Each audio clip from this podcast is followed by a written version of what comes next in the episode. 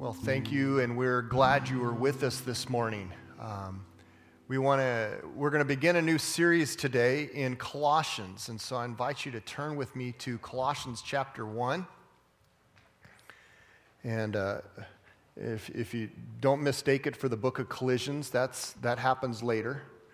Um, but Colossians chapter one, and we'll be looking at the first 14 verses this morning.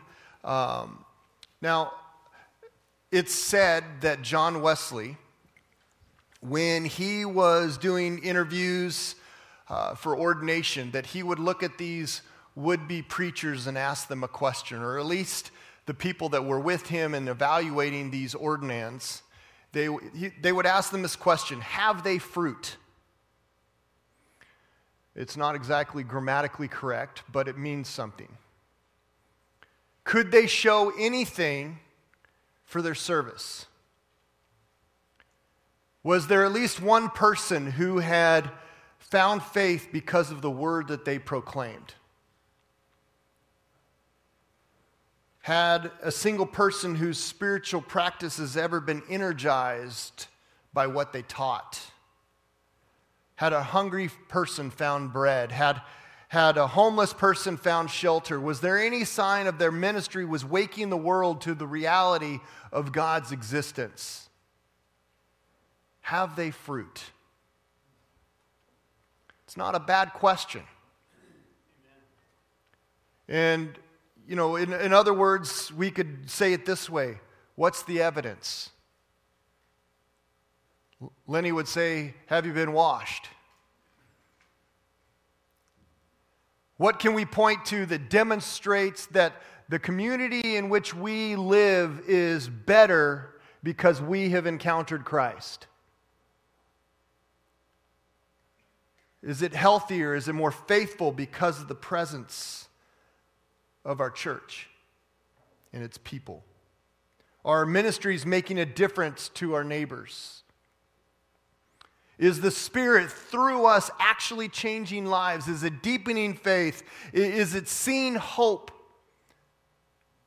given to this town? Or are we just taking up space? Question I pondered often and, and was given to me often through some schooling was if the church that we're serving stopped to stopped existing where it's at or just stopped and disappeared, if it closed its doors, would the community notice? These are all good questions for us this morning.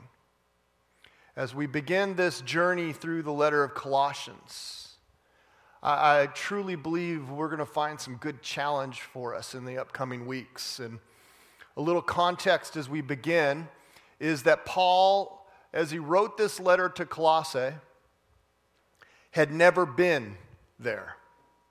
He had never been in the church. As far as we know, he'd never been in the town. He had been spent three years teaching in Ephesus, though, which was a neighboring area. And um, during that time, a, a man named Epaphras became a disciple. He heard Paul, he sat under his teaching, and as a result became a Christian became a disciple of Christ. And as he became a disciple, well, he went back to his hometown of Colossae and started a church. And now Epaphras, many years later, has sought Paul out as he's in home, house arrest in Rome, waiting to be before Caesar. And he sought him out and, and, and shared some news of this church and, and is asked, you know, would Paul, would you write this letter and encourage the believers? Would you help us stabilize these Colossian believers in, in face of some false teaching that's been, been starting to develop? So that's the background for this letter. It's to be read specifically to this church, but also to some of the areas uh, immediately around it is, is it's very similar in, in a lot of ways to Ephesians and to Philippians as well. And so as Paul begins, he writes And we can't forget this is a letter. It's written in, in a very formal way that letters were written in that time frame. And he identifies his recipients. He says, Here I am, Paul, an apostle of Jesus Christ. You don't know me, but, but who I am is the reality of the very calling of God, not of man. And he says, So I'm writing to you, holy and faithful brothers and sisters in Christ. And we'll dive into why this is important, but it's a bit of a loaded statement. And as is typical, he quickly moves from that into a word of thanks and praise for what's been going on, not just in their church, but outside in the world as the gospel continues to, to move. He, he praises this church for its faithfulness because the church has earned a reputation. He says, We have heard of your faith in Christ Jesus and of the love that you have for all the saints. He's heard good things, whether it be from Epaphras or, or somebody else or all the above. And he uses three key virtues to describe their lives uh, as he's hearing about it. He, he says he uses faith, hope, and love. It's a common occurrence in Paul's writing. And he praises uh, them for their faith and trust in Christ and for the love that they have for their, their fellow Christians. But unlike in 1 Corinthians, where he puts the emphasis on love, here he, he states that both faith and love really flow out of hope. They are both a result of hope. Hope has let the Colossians see the purpose and the goal for the journey that they're on. And because they see that goal, because they understand it, they live out their faith and exhibit love. So, hope is, in, essence, in, some essence, the, the gospel message. God is actively involved in redeeming the world, and Christ's resurrection was God's down payment on coming on what's going to come forward in, in the future. That this coming resolution, resurrection that God is going to bring at the end of time, God, God has laid the footwork in the resurrection of Christ. And so God has enabled the Colossians to see this future toward which they're moving and in hope, God now empowers them to actively live that future and not just passively wait for it to happen. For Paul, that, that hope compels us to live. That, help, that hope compels our faith uh, forward in loving acts. And, and we trust God and we work for the good of others because we see God's faithfulness and the good that God will continue bring, to bring about. And so Paul wants nothing less than the fruitfulness of the church to be evident. He wants to see the church live into the identity as holy and faithful brothers and sisters in Christ by stating that phrasing. Paul, who's writing to a group of mostly Gentiles, but there's a good, good also group of Jewish believers in this and that are trying to work out the differences and yet the similarities. And he's, he's bringing it this way to set, to, for them to understand that they are part of a set apart status that God is distinguishing through his church. That they are a part of something bigger, one that was started in the Sinai desert as the Israelites were about to enter into the promised land. And it's now being fully revealed that all are included in that promise. That we all get to enter in. So, in order for them to in, continue that kind of living, he knows he understands that he needs to help them become more deeply grounded in the doctrine of Christ so that they'll be more empowered to live in a world that doesn't always agree. We don't do good works for work's sake. We don't do it for the approval of man. but we do it as a response of thanks for what Christ has already done. Christ is at the beginning, Christ is at the middle, and He's throughout, and He will be at the end. And so we live out that hope. The point for Paul through all of this is that the gospel should bear fruit.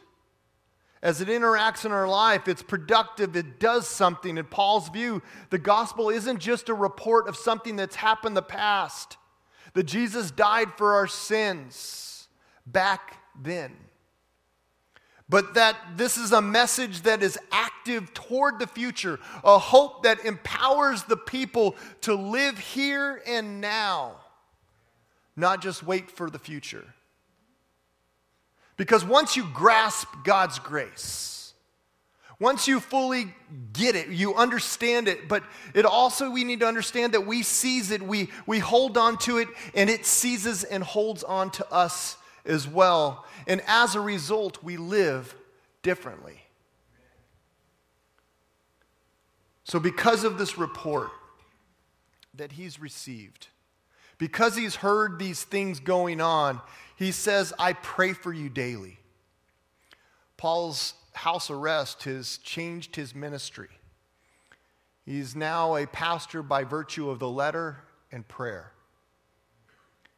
And so he, he says, Here's how I pray for you. This isn't a prayer in and of itself, but more of a report on his prayer. In, in verse 9, he, explicitly identifies this ongoing fruitfulness of the gospel as the main motivation for his prayers for Colossia. He, he, he prays for them because he wants them to continue that process that they've already been a part of.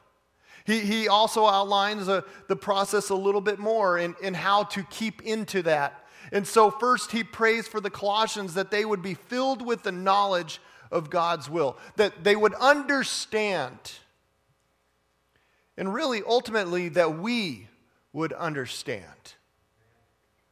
That God wants, that, that there's something that comes through spiritual wisdom and insight, that they would be empowered to, toward and living out that hope in a way that worthily reflects not themselves so that they can have a pat on the back, but that they would live in a way that reflects God's character.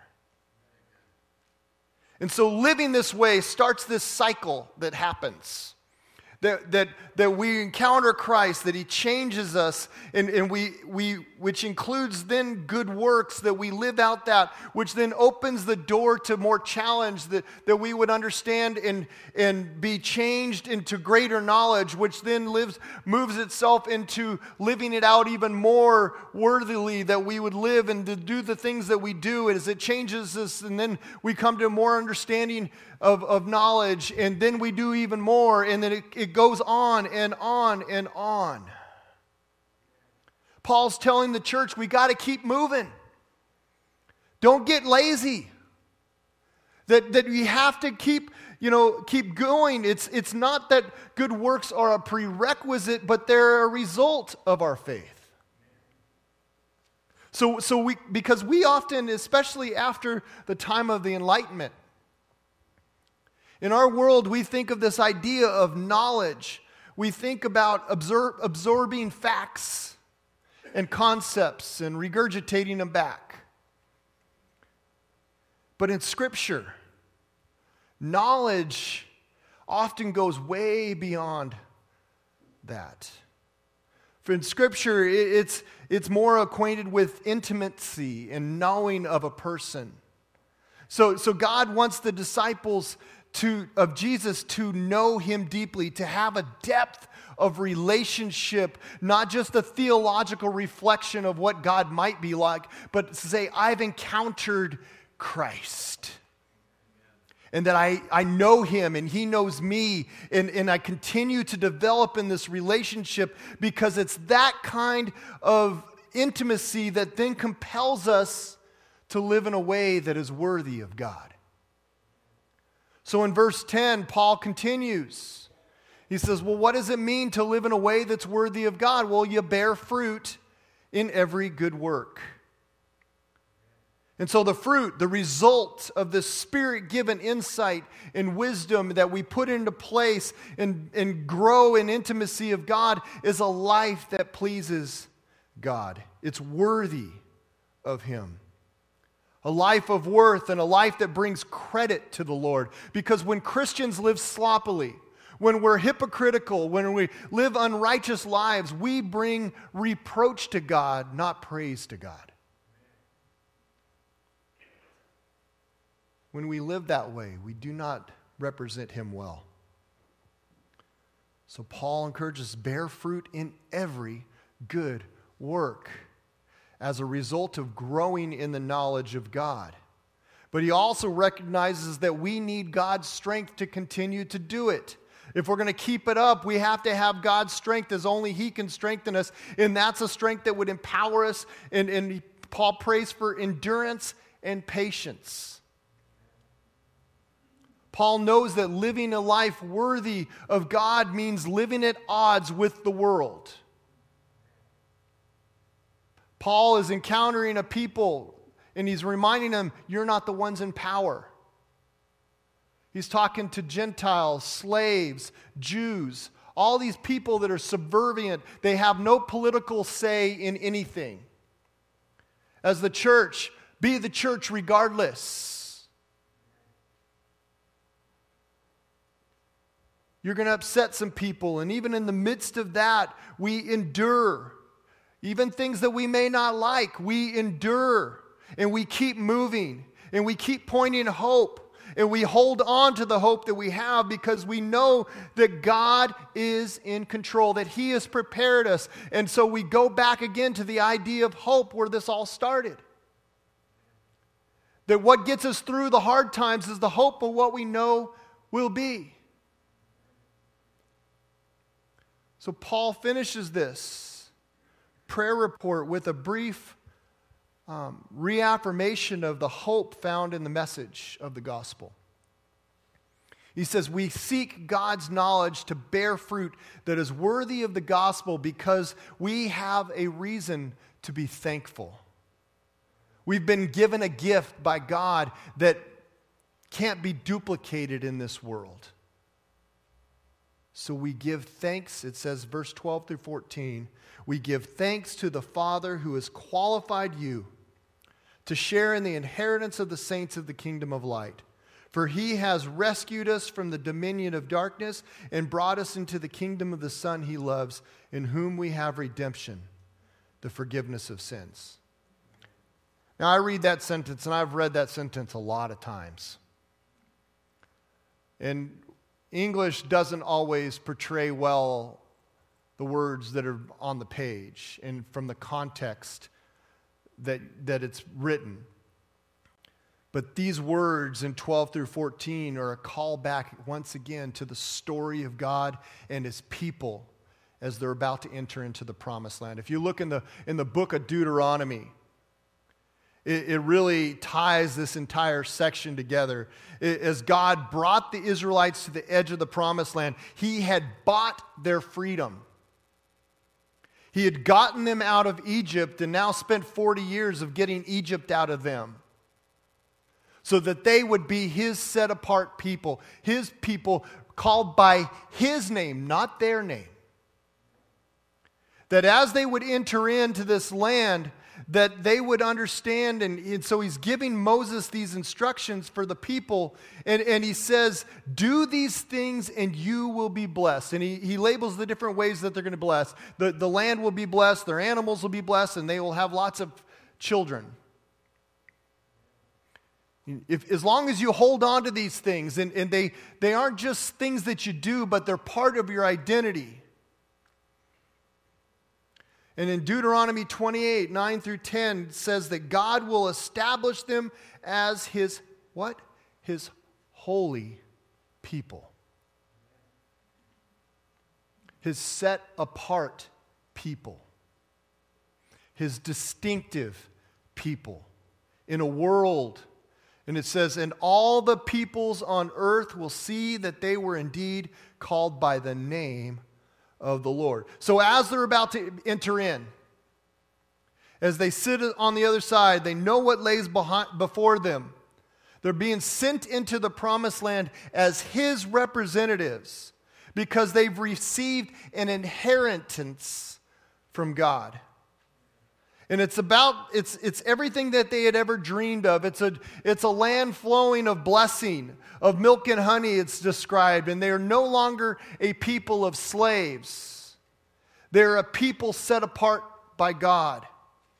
They, they just needed to understand, they need to claim, they need to live into their identity that has been bestowed upon them. They didn't earn it, God gave it to them. They didn't earn that status, it was a gift. The way they lived was just to be a reflection of who they already were. But as we tend to do, we get confused. We eventually let their titles go to their heads. They lost the point.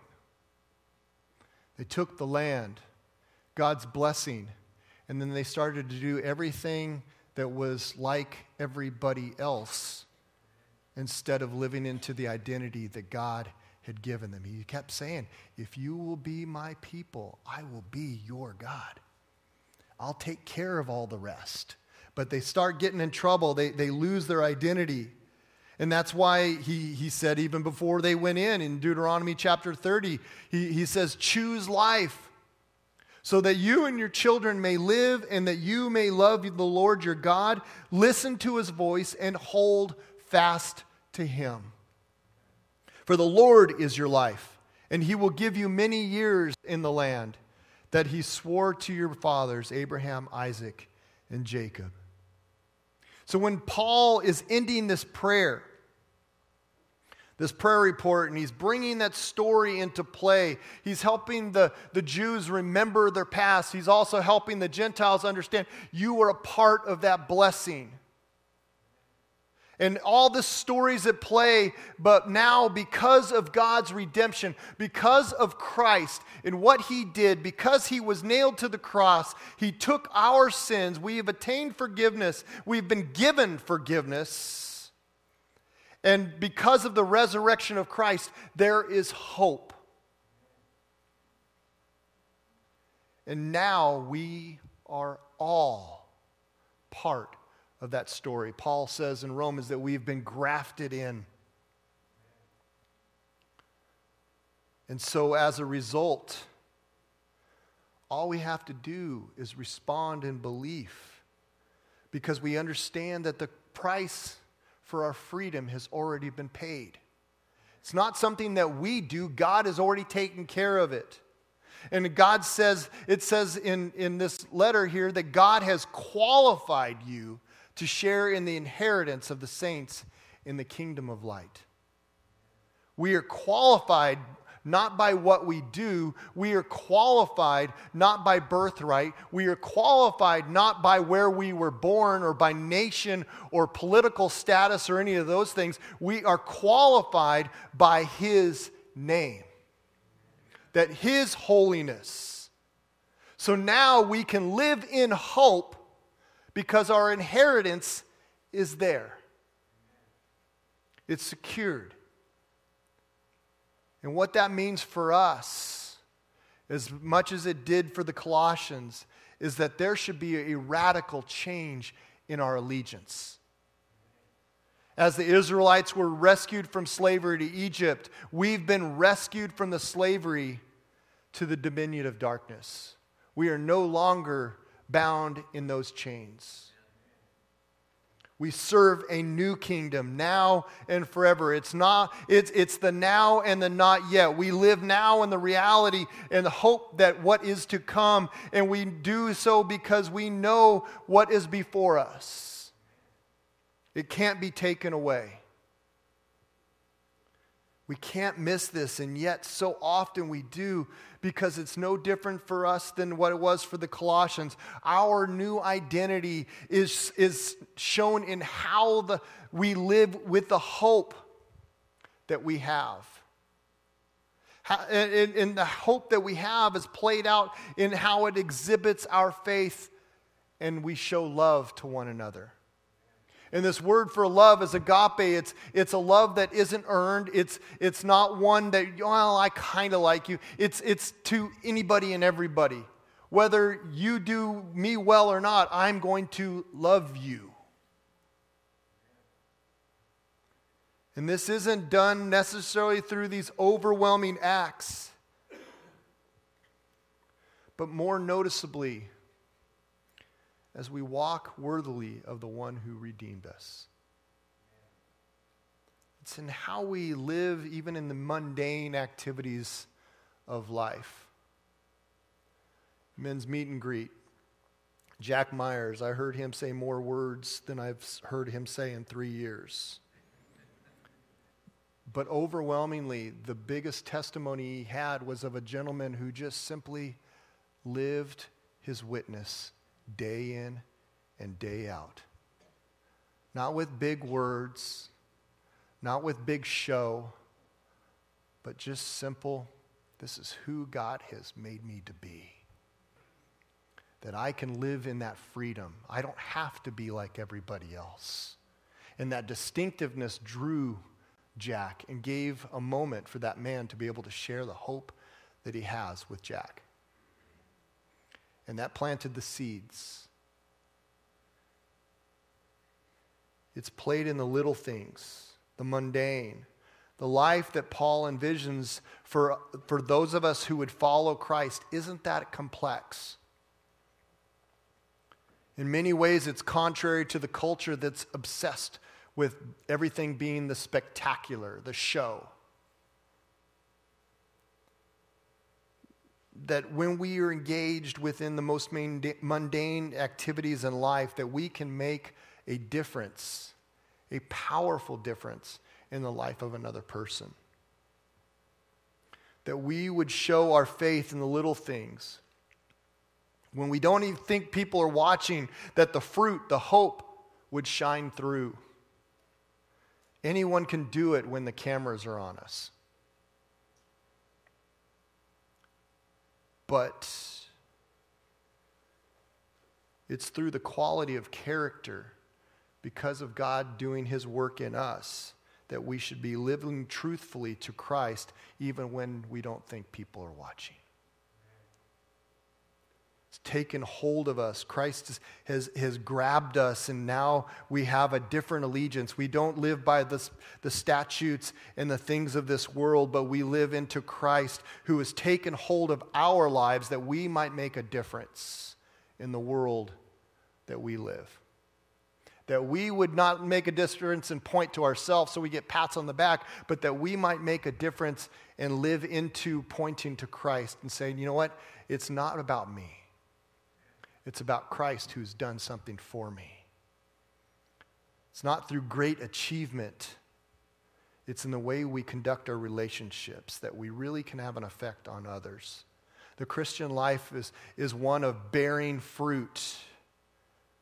And it's really just simply living out that, as we said over and over, it's a, it's a one hungry man telling another hungry man where to find bread. You know what? I can't explain all the different things, but I can explain the hope that I have. And it comes not from what car I drive or where I live or how much money I have in my bank account. The hope that I have comes because Christ loved me first. And as a result, I live out, and I can't outlive that love because it's the hope that I have and that we, as we have and we live out that hope, that we exhibit grace, mercy, and compassion, not of our own name, but that we, we'd represent and be a set, about, set apart people, a holy and distinctive people among the nations, that we'd call all people unto God. Have you got fruit? It's not a test. It, it's a life. Have you got fruit?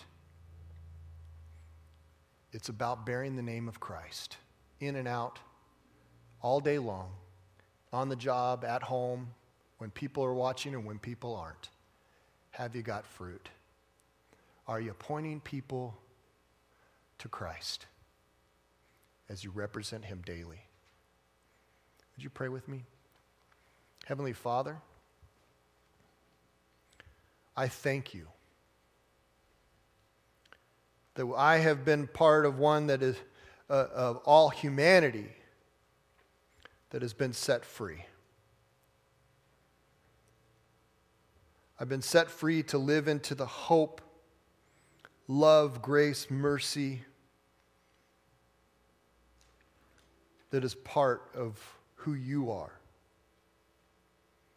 That You've called me in Christ alone to live out that faith in, in the people and places that I go. God, help us to bear witness to you. As we sit and eat, as we have conversations, as we work in the garden, as we drive, as we walk on the streets, help us to bear your witness. And when people ask why, all we can say is, it's the hope that I have that transformed the way I live. Help us, Lord.